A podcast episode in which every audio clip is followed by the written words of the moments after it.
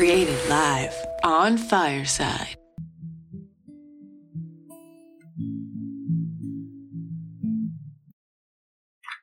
Oh, I was just enjoying the music. Hi, everyone. Welcome to it. It's another week. This is Doing It Sober Live. We have one South African and one American. So, what does that make us? Super, super special. Opportunity or two to invite the audience who are going to continually pop in. If you have some questions for our guest or for us, please let us know. This is an open forum. We'd love to hear what's on your mind, what's on your heart answer it as best we can. I take you back to when we had that lovely Irishman whose name now escapes me. Danny, you'll know who I'm talking about. We had a lovely Q&A session before he eventually popped on, and we'd love to have that experience a little bit more and more. In fact, uh, it's so interesting nowadays. Danny and I were talking off air as we were prepping for this show that the concept of Fireside expanding so rapidly to include audio and video it was originally a concept that I knocked because here's the reason why. If you're on radio, there's no visual element, and you have to use your words to tell a story. When you're on television, now you're bringing a persona of describing a story to a visual platform.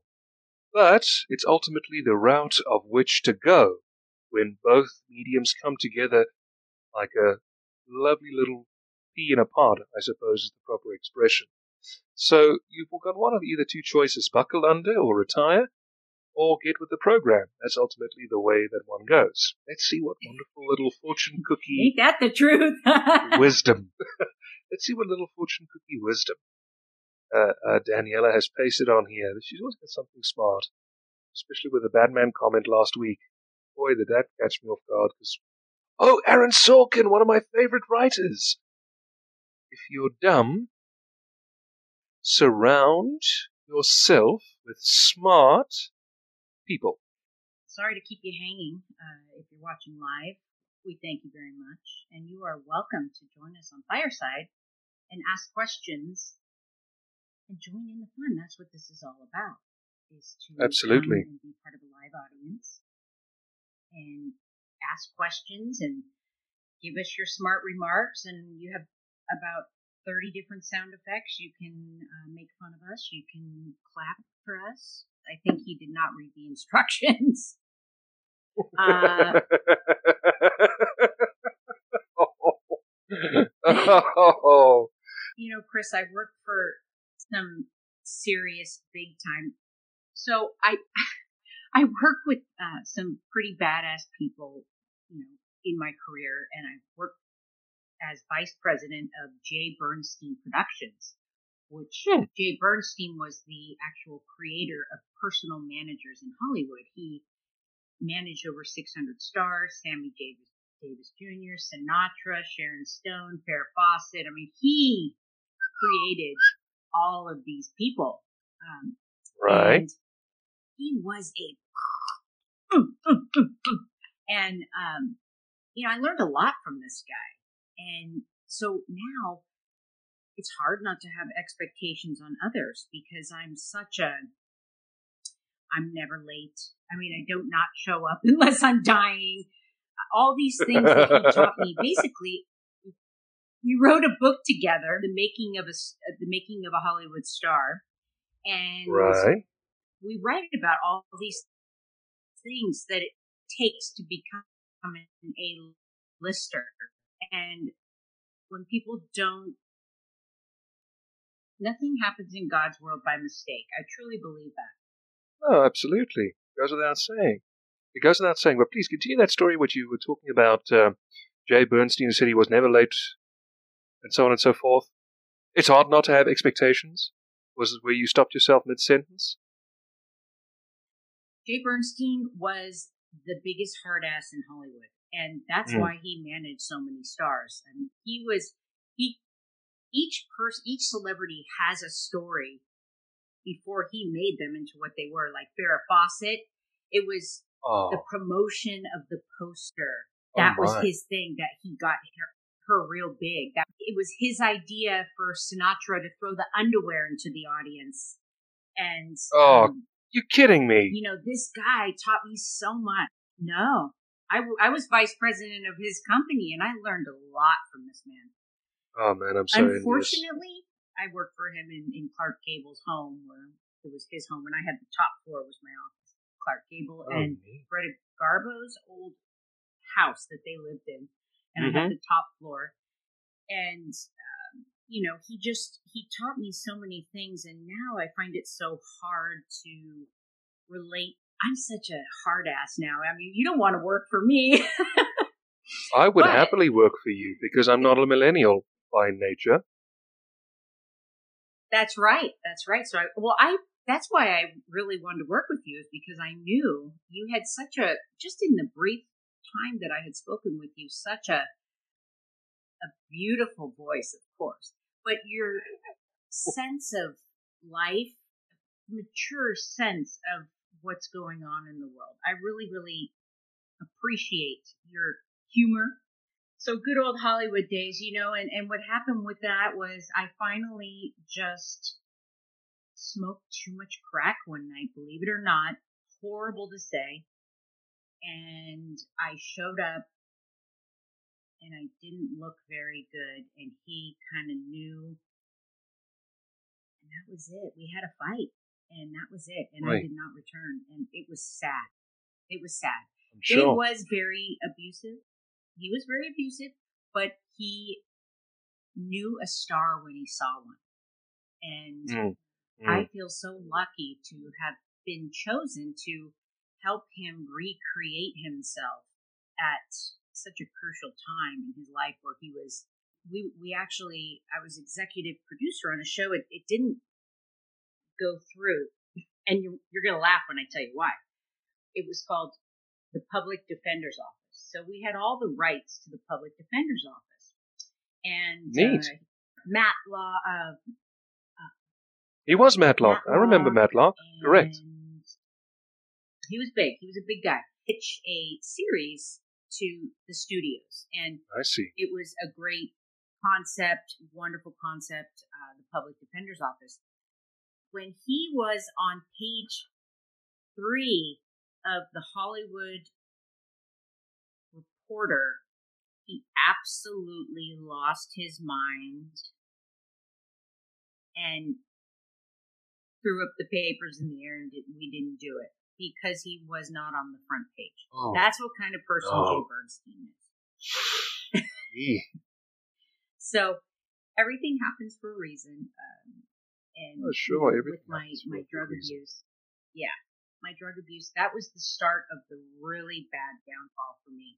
Mm, Ooh, I went really down after that because I started bartending, and uh, that's when I was introduced to other drugs like um, methamphetamines and, and Mm. stuff like that. And Mm. that's, you know, when you're bartending and you're, you know, I had a lot of people I was managing at the time because I was working for Jay Bernstein, so everybody was trying to get me to manage him because I was, you know, his sidekick.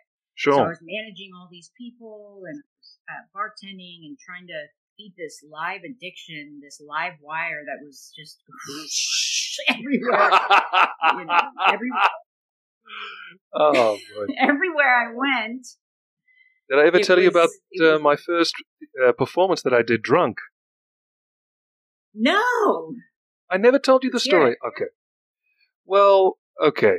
I have, as I told you off air, a very uh, varied portfolio in the entertainment business. I act myself. I began my career in South Africa as an actor, but I made my bones predominantly as a radio personality. You know, back then in the years of yore, uh, if you had one profession in the entertainment business, that's what you stuck with.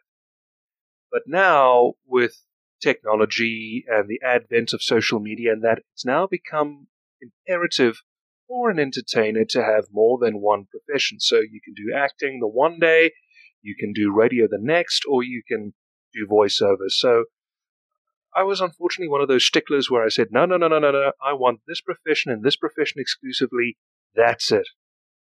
And, you know, you learn that, that lesson yourself in that don't deny yourself that because you never know. The one skill set you learn in the one medium helps you to st- helps strengthen you in another profession. You with me? So um, I was still I was I was doing Yeah. nighttime radio at the tail end of 2016. That's when I got the job. In 2017, I got my shift, which was four night shifts Tuesday, Thursday, Friday, Saturday, and Sunday. So it was five uh, night shifts. Thank God for that because that helped me with the rent a couple of months. And plus, also, it helped me with the booze. So nice going. But in my off time, I would do um, I would do plays, I would do uh, radio dramas, whatever came my way, and I always marketed myself. I had agents that did absolutely deadly squat for me, and I hired them and I fired them like uh, toilet paper. So in any event, I scored an opportunity with a little dinner theater in the town where uh, the ra- the radio station was situated, and they were doing a production of all things Grease. And I auditioned for a couple of character parts, and I eventually landed the role of Kenickie, Jeff Conaway's character. It was a very, very difficult production to get on the ropes because we were essentially four people. And we had to do stage managing, paint the backdrops. We had I had to rewrite the script as a matter of fact. We cut out a lot of key scenes to make it all succinctly fit for four people. And on curtain call, or not curtain call, opening night, we were so nervous, all of us, because I was the only classically trained actor in the troupe.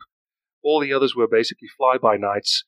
And in comes the hors d'oeuvres, and we all, for the nerves, the excuse, the nerves, started partaking in uh, 2003 rosé. Very sweet in the tongue on the first taste, but it uh, it kicks like uh, it kicks like a bull between the legs. And I got so verschnickered. But how I but how I got through that performance, I can not tell you, but I did it word and action perfect, and I actually had to improvise because all of a sudden there was a power outage and one of the main floodlights went out. I don't know what I said. I think I challenged one of the front row seat guys who was being a little bit huffy puffy to a so called fight because if you know uh, Grease, the film, uh, Kenickie is this loudmouth, hard edged, wisecracking character trying to engage the audience until eventually the power came back on and we could continue with the play. And after I got, and after a curtain call, I was slurring like you would not believe, and I had to drive myself home, and I was guzzling coke and r- rum and coke, rum and coke, in the hope of sobering up. nice, nice thinking, Chris. oh my But- gosh. Good thinking. Good thinking. Very, very good thinking. Absolutely ace. Absolutely bloody ace. Yeah. but it was fun. It was fun while it lasted. So we all have those stories. And I said this to someone quite recently. You know, in recovery, I can understand. You know, you and I know a couple of people who have been in the entertainment business who've subsequently retired in recovery because they feel they don't uh, belong there anymore. You know, if, if you've been given a God given talent, be it for whatever in the performance spectrum, there's no such thing as a second, uh, not getting a second chance. We all have a second chance at doing what we love. Think about it. If we've been born into this life with a certain talent, why waste it by holding it unto your bosom for yourself? There are people who can be enriched by it. I mean, look at Robert Downey Jr. He had ups and downs left and right with uh, drug addictions, incarcerations, and the lot. And he successfully, by grace, got himself into a position where he got a second chance and he looked after it. And I mean, his performances from the point where he got sober, I remember one of his first uh, comebacks after Ally McBeal was a, look, I think a forgotten film, but it's a scary, scary, scary thing called Gothika. Fantastic performance. And then, of course, Good Night and Good Luck, The Shaggy Dog for the kids, and then, of course, came Sherlock Holmes and Iron Man and all those uh, superstar things. So, all of us, case in point is we have gifts and talents that we dis- may discover for the first time in recovery. I say, whatever chance you, you get, build on it, and don't be afraid to chase that dream which you thought lost. I can appreciate the fact that a lot of people have said, you know what, nah, this is not for me. It's brought me too many bad memories and it might serve as a trigger. I respect that. But don't deny yourself the opportunity to do what you were meant to do in this life because it's not going to lead you. It's not going to let you go. My humble opinion. It's true. It is true. I agree with you there. It, it kind of it'll come back in your face. Big time. Like with this fireside thing, um, I have no idea how Fallon found me. I I did a podcast. I purposely picked people that were just my friends on Instagram and I mean, I have Mm, done mm. so much television, so much stunts. I mean, my I was I had broadcasting career. That was my deal, and I I just for some reason didn't want to do it. I was I don't want to do this, so I did everything to set myself up for just the easiest coasting ride. Ah, Got people that weren't big riders or uh, you know, and I just didn't like it. I didn't want to do it. And this came up and I thought, ooh, I don't know. Is this is this gonna be the same thing? Am I gonna feel that way? so I called you. Or I, I said, Chris, will you do this show? You with did. me?"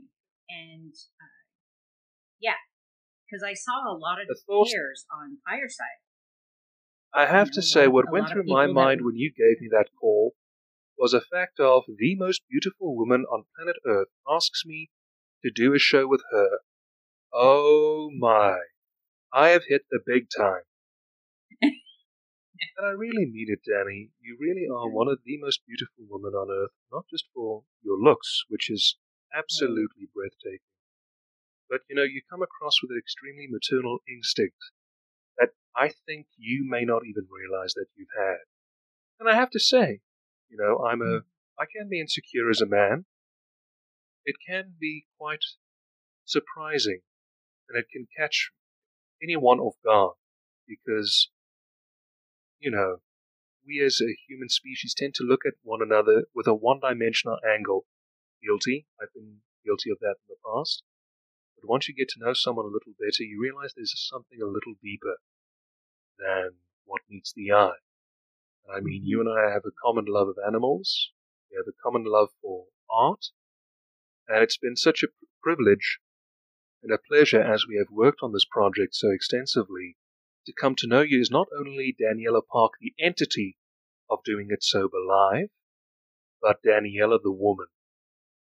That's what piques my personal interest as a beyond the realm of an entertainer. And then I have to say this as well: those eyes of yours, that sparkle and that beaming smile, I can't get enough. No. You, uh, you definitely have my heart, Chris.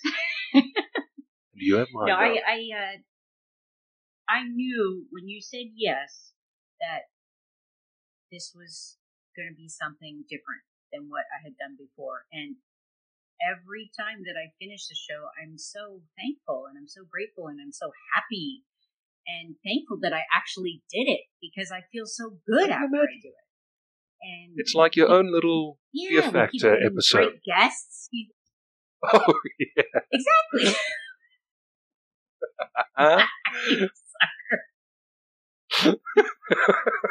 You know, when I what the what the thing is is I have always been an extrovert, and I moved to Florida three years ago. I mean, I, I was one of the reasons why I moved is because I wanted to get out.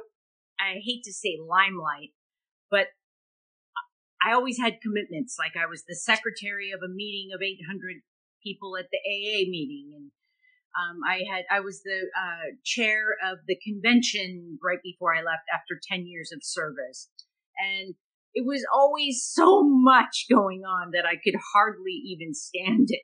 I can imagine. I just wanted some, yeah, I just wanted some peace. So when I came here, woo, I just became, you know, introvert a little bit, and I started with my art, and I started uh, really enjoying the outdoors so much more.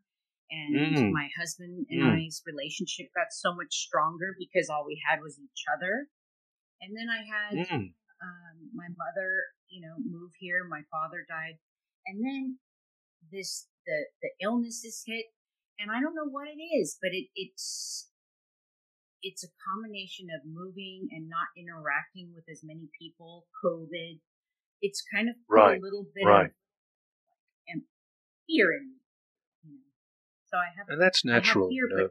every time, yeah, It's absolutely natural. If I can share from from a similar perspective, you know, I had a ten year bout with alcohol and drug use. It ultimately came to the, its conclusion on the 25th of October, 1025, 2018. And you can agree with me on this because you've walked the same shoes that I have had in addiction. When you are moving out of the darkness into the light, it can be discombobulating, uncomfortable. It's new territory. You don't know the forest from the trees. And then five months later, after that, there I got the cancer diagnosis. Now, bear in mind, I'm barely even 26 at the time. I'm Hmm. trying to get on the straight and narrow, and now all of a sudden I've got this additional life threatening disease. At that moment, I think for any person, there's a moment of fight or flight. You get what I'm saying? Am I going to let this get me, or am I going to fight with all my might? And you and I have spoken about this off air in similar patterns. But in the midst of that struggle, I agree with you. It's very, very difficult. But there are those moments where you can't help to say, I'm going to try. I'm going to try, I'm going to try, I'm going to try again. And I believe firmly that if you give yourself that grace of trying, you've given yourself a fighting chance. Remember, everything life threatening begins here in the head. If you say to yourself, I'm going to beat this, whatever it may be, you're 50% the way there.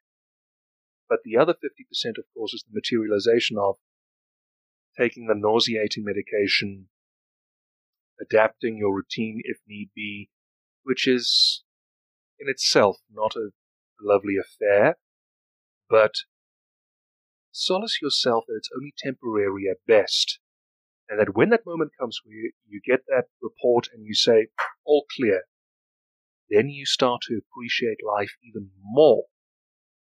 You get what I'm saying? Granted, what you've got Yes. is an autoimmune disease, so it's longer term. And they're going to be bad days, is what they're going to be uh, good days. But,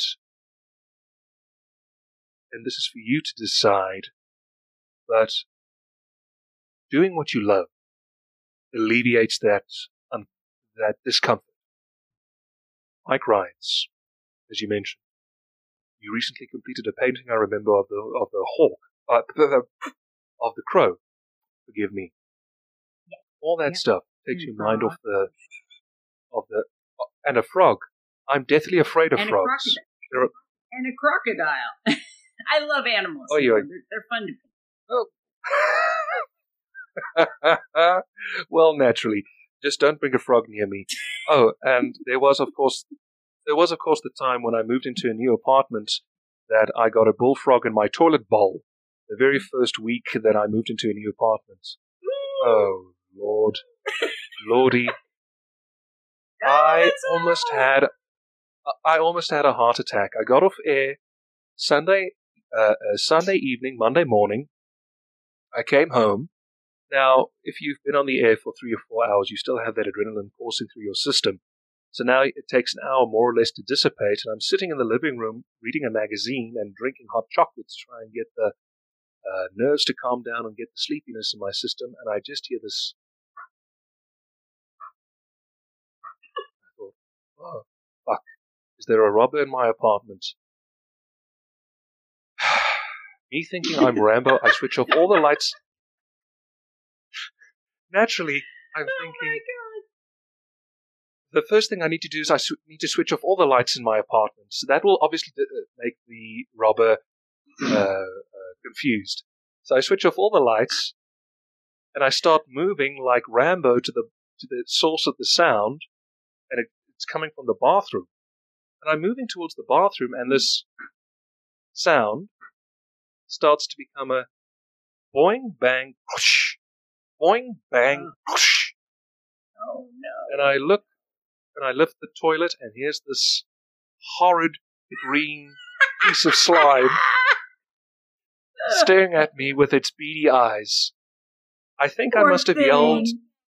I think I must have yelled to the to the degree of twenty octaves. Because the first thing I did is I shut down. I, I oh. threw down the toilet lid and I grabbed a box and I just threw everything that I could just to put weight on this toilet seat that this thing doesn't jump out of the toilet bowl and come after me.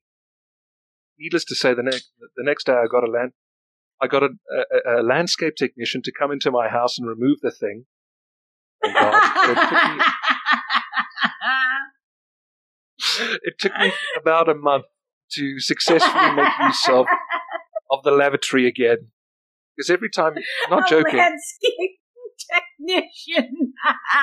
you little chicken. I had to get a landscape technician. I am a chicken. I am a chicken when it comes to a frog. Rabbit, fuck off. I don't want to see you. Because every time Can I, I want to tell go you- to the. I'm listening. No, I was just gonna say I, I'm so sensitive when it comes to animals. Uh, in my office where I work every day, I out Right. the window my dogs sit, and Mhm. there is a ledge, and there's lizards that go around, and and now there's a lot of squirrels because I put up a bird feeder. It's crazy, and um, there's a lizard. There's like a lot of lizards, but there's one lizard, and it's big, and it's got a beard, and it goes, you know, Gus. And right, was- right, right, right. I have a lot of mail, and I was putting my mail out, and I saw two packages, so I went to grab the packages, and my foot went down, and the thing jumped in front of my foot, and I, I was so because I've been seeing this lizard for for years. I, I look at him and I and his eyes were his neck was turning and his eyes were closed and I felt so bad. He was and I thought, God, did I step on him? Did I not step on him? The poor little thing. And then my husband says, Take him out to the forest. I'm like, ah, that's normally not what I would do. I would let him because they, they go in shock. I would let him sit there, but for some reason I listened to him. I picked him up. I put him in the forest next door to my house, and and then I just felt I was so upset by it. I can imagine. You know, this guy is like couple years old. Sure, you know, sure, sure, it's- sure, sure. It's just sad. So I went back outside about an hour and a half later to check on him where I put him. And he was still laying there, and I took a stick and I, I pushed him, and he jumped out really fast and ran. And for days, for days, I've been upset. It's like in Sure. my subconscious, it really affected me, like bothered me that I, I, I may have hurt him and that he could be suffering. And today, I saw him sitting on the ledge where he always sits and looks in my window doing the, you know, the, the right, right, thing. right, right. And I was like, wow, he found his way back home and he's Mm. okay. Just those little things are, are, um, you know, part of my stresses. And that's not many stresses. You know, when you talk about the illness stuff, it's, it's so easy to forget when you are, like you said, doing contrary action, getting on the bicycle, going to thrift shops with your mother because you love trying to find antique purses or um, just. Oh, don't even get me started on thrift shops. Ooh, That's one of my- come to Florida, you would have a blast. There's one place just around the corner from where I currently live. I'm in the process of moving to another uh, township about a hundred miles from here. Uh, it's got the very succinct name of Uncle Tim's cabin. It's a. It was originally a house that was converted into a business, and they sell thrift gifts. Now we're talking antiques. We're talking antique books. Now, my one Achilles heel is vinyl. And there you can get vinyl for as little as a buck a pop. Reconditioned vinyl. Daniela, my mother mustn't take me there. No, no, no, no, no, no, no. I'll blow my entire month's salary on vinyl. Because I can understand why. That, um, nostalgia, number one. Now, sure, you and I are complete, two completely different generations, but that said as well, the quality with regards to a piece of china or a, a cup and a saucer, you're going to love this. When I uh, got sober, I began working my amends. Now, I'm the kind of person that I know if I've done you wrong, I will go out of my way to apologize with an act of kindness. You, you get the picture. Mhm. And one day, Yeah. I uh, I was in between jobs, and I made a secret little trip. It was my mother's birthday coming up, and I made a trip to Uncle Tim's cabin. In conjunction with this story, my parents had gotten divorced in the meantime. It was very acrimonious, and uh, my father had destroyed one of my mother's prized possessions. You'll know it as well as I, the willow pattern plate.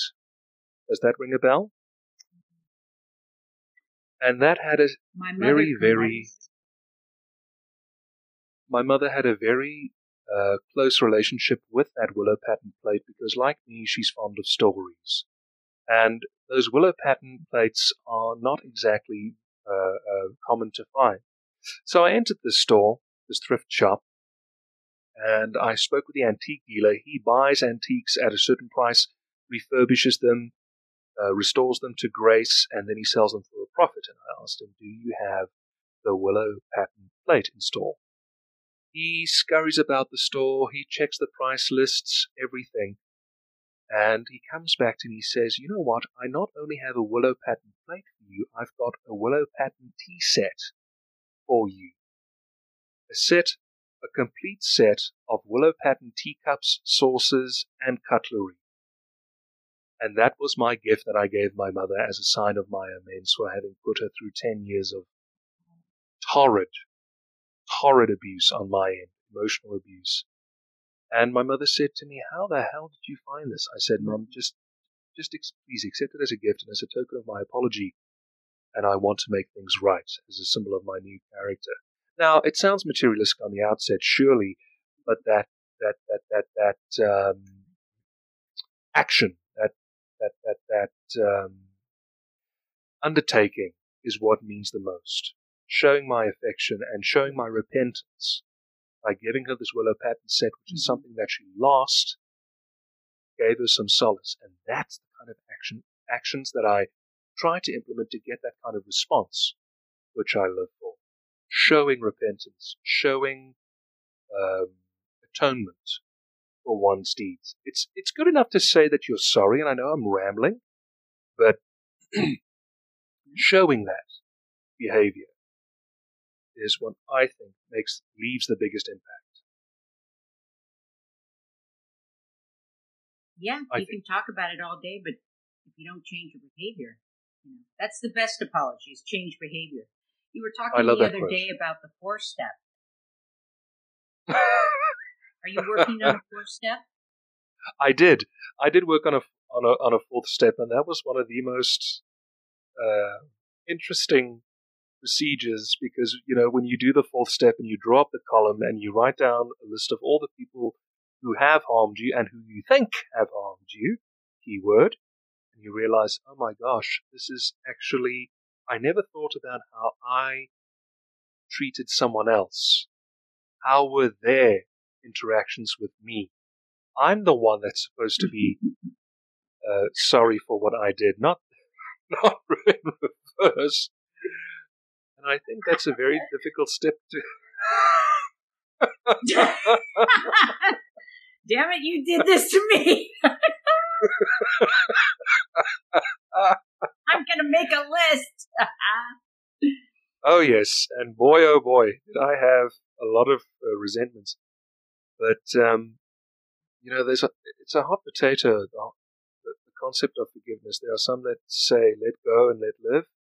Others say you don't necessarily need to let go, let live, and I say each to his own. But uh, the decision for me when I did my fourth step last year was the fact of the freedom that I felt when I undertook that undertaking. It's not a Mm. fact of do I expect life to be uh, uh, rainbows and unicorns with the person who I have to forgive. Not at all. That person is out of your life for good. But it's your interpretation of the events that happened that changed and your way of looking forward that has changed. Does it leave you a grumpy old fart? Or do you actually feel 10? It's true. You know, I've worked with people who are my age on their on their steps, and they are really old men and old grannies the way that they think and speak. My gosh, I really think to myself, I think to myself, my golly, you should be on pension. We should put you in an old age home because that's how decrepit your thinking is. Well, gosh, can you imagine? You've got those people, and then you have the people that don't have this, you know, this the four step at all. They're really screwed. you know. Run for the hills with your tails between your legs. That is World War Three that you're talking about. Oy, oy, oy. Yes. Cheers. I'm not. oh boy. The fun thing I'm finding, and please, you can contradict me if, because I mean, well, we all have different uh, ways of thinking, but I feel Oh that no. after I did my fourth step, I can laugh at those experiences, certain experiences, of course. I mean, I spoke about earlier on getting pissed on stage. I can tell you, the very first radio show I did, when I just moved out of the house for a time and I was living by myself, I went and I got knackered at the bar afterwards, knowing that I had to be on the air the next morning. Came in with a very god awful hangover, and I was so nervous being on the air doing morning time drive that my Mm. stomach got upset and I got a bad case of the trots. The hell is? I don't want to know. An upset stomach.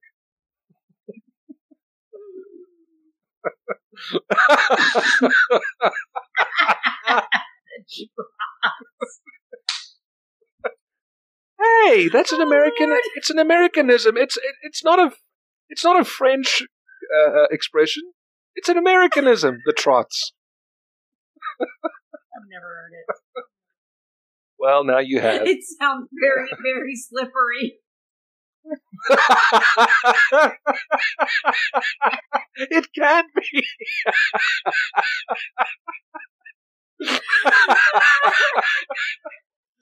Ah.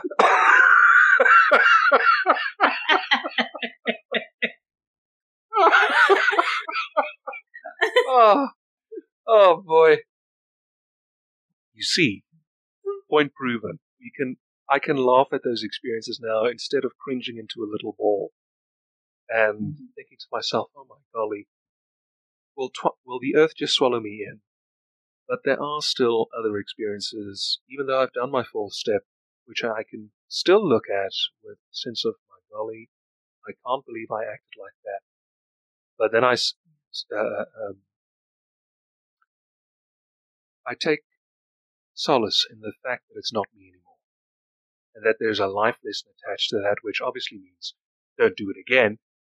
But an extra dimension to that: why, what, how, how can I prevent it going forward? You get what I'm saying? hmm Yeah, yeah. You know, it's it's great because like for me, I look and I go, I don't have to do those ten steps they call them. It's like a mini four step where we take a look at our day and we did Mm. we hurt anybody? Were we dishonest? Were we jealous? Were we resentful? Um, lust? You know, how was our day? We kind of, and we write it down for quite a while and then we have it in our minds when we go to bed. We think, what did we do? Uh, do we owe anybody an amends? And what could we do better next time? And then we ask God to Right, remove those surely. shortcomings. Mm. And it's nice to not have to even think about that. I don't really piss that many Sure. people off these days. It's awesome. You know, Well, how could you? You're a beautiful woman. One thing off my list, you know, even in sobriety, I can remember so many times where I was so, so irritated inside because of something at work and it just would fester and, you know, because the tools weren't, they were fresh, they were new, and I was learning on how to become, you know, more self sufficient mentally and become a more humble person, I guess you could say. And I can understand. So, it's so nice these days, the simple life, it, it is just so wonderful because there's a natural boundary that I can just set with people Mhm. that I don't, that I would never be able to do. I was a yes person and I was highly overcommitted. And, you know, so I thought I'd run to Florida and get at, no, but it, it's, it's nice. I love being free and sobriety. Sure. Sure. It's freedom. It is total and utter freedom if you do the work. There are plenty of people that get sober and they have this and they don't know what to do with this. And whether it's AA, your friend Jay, Hype Recovery, there's Yeah, yeah, so yeah. much out there. Like, you can't do this alone. It can't be done alone. No. Because you know why? Never. because the self can, the self can never reveal self to self. It just not with an alcoholic mind. We cannot reveal our stuff to ourselves. We need someone else to see it and point it out.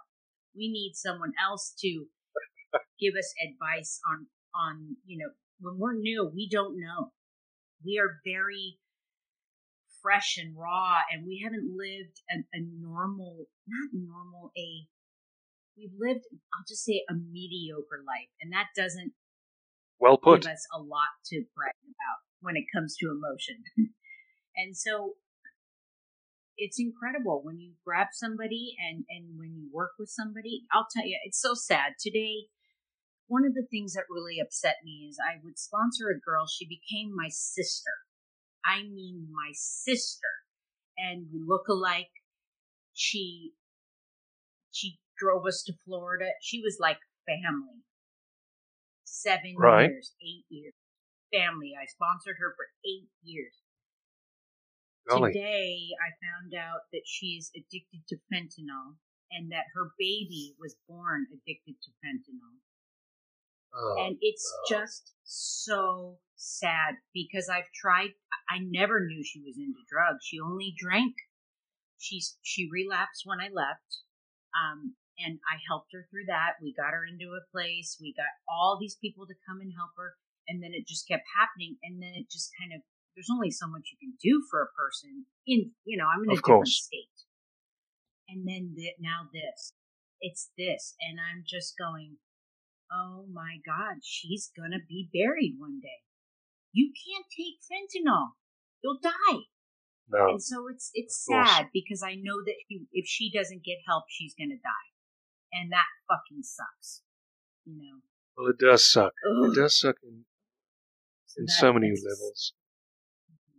And I remind myself of that lesson every given Mhm. day. You know, that there are people out there who are consistently struggling, and our lives should be a testament, testament on the tongue twister for them.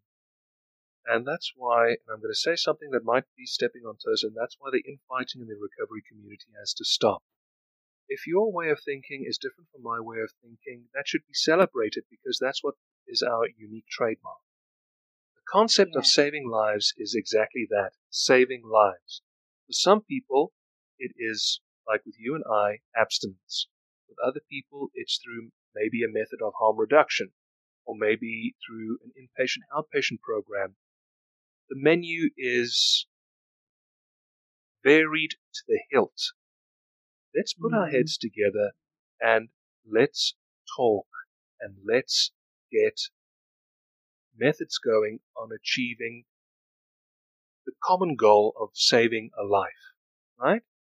And I must say, I've in the past there have been some views with regards to how one should recover on both ends of the spectrum that have made my hair collectively stand on end. And the lesson that I've learned through that is there's no one size fits all, but the damage is equally the same. If a life is gone, that life cannot be returned. Let's bandy together. That's it.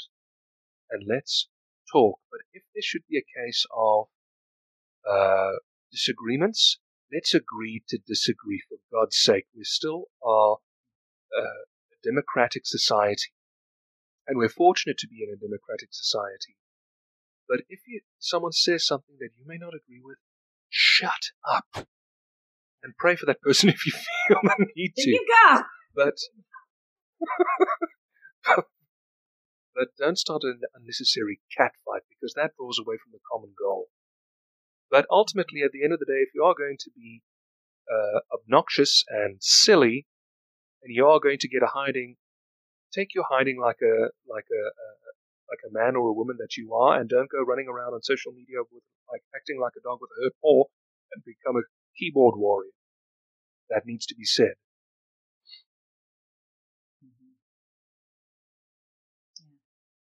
You know, when I started AA, I yeah, I agree.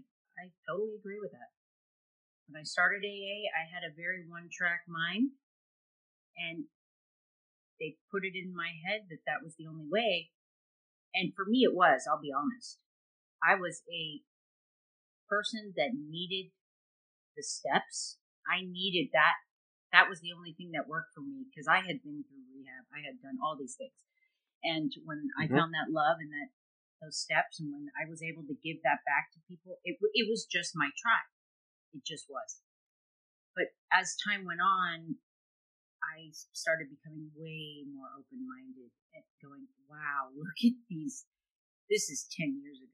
But Mhm. there's so many ways, and a lot of people, it's all it takes is going into one meeting with one person that might set them off and, and make them feel like they, you know, they just, they don't like it or they think it's a plan or whatever, all the things that all of us think about when we come in. Mm, Uh, mm. God always directs us where we need to be. If we ask for direction, we will get it. Seek and you will find. And, Amen. I say one of to the you, big my things is, is spirituality. Uh huh. hmm Spirituality Absolutely. is, is I attended NA here in South Africa for about six months or so. When this is when the hard pandemic or the hard lockdown, forgive me, was still at, at the, the state of play. And uh, virt- like with what you and I are doing, meet- meetings online were virtual. But when it, what really put me off about the whole thing is South Africa sadly has got this culture of if you're an addict, you have to attend an inpatient outpatient program. That's it. Otherwise, there's no other way to recover, and that's unfortunately a very institutionalized way of thinking. And I'll verify that because when I just was celebrating my second sober birthday, we were in a meeting, and uh, it was about at the draw, uh, at the close, and I mentioned that it was my two-year birthday, and the question got presented to me: Do you regret not attending rehab? And I just without a second notice, just shook my head and said no. Oh, my stars. Everyone looked at me with daggers in the eyes, fire and brimstone.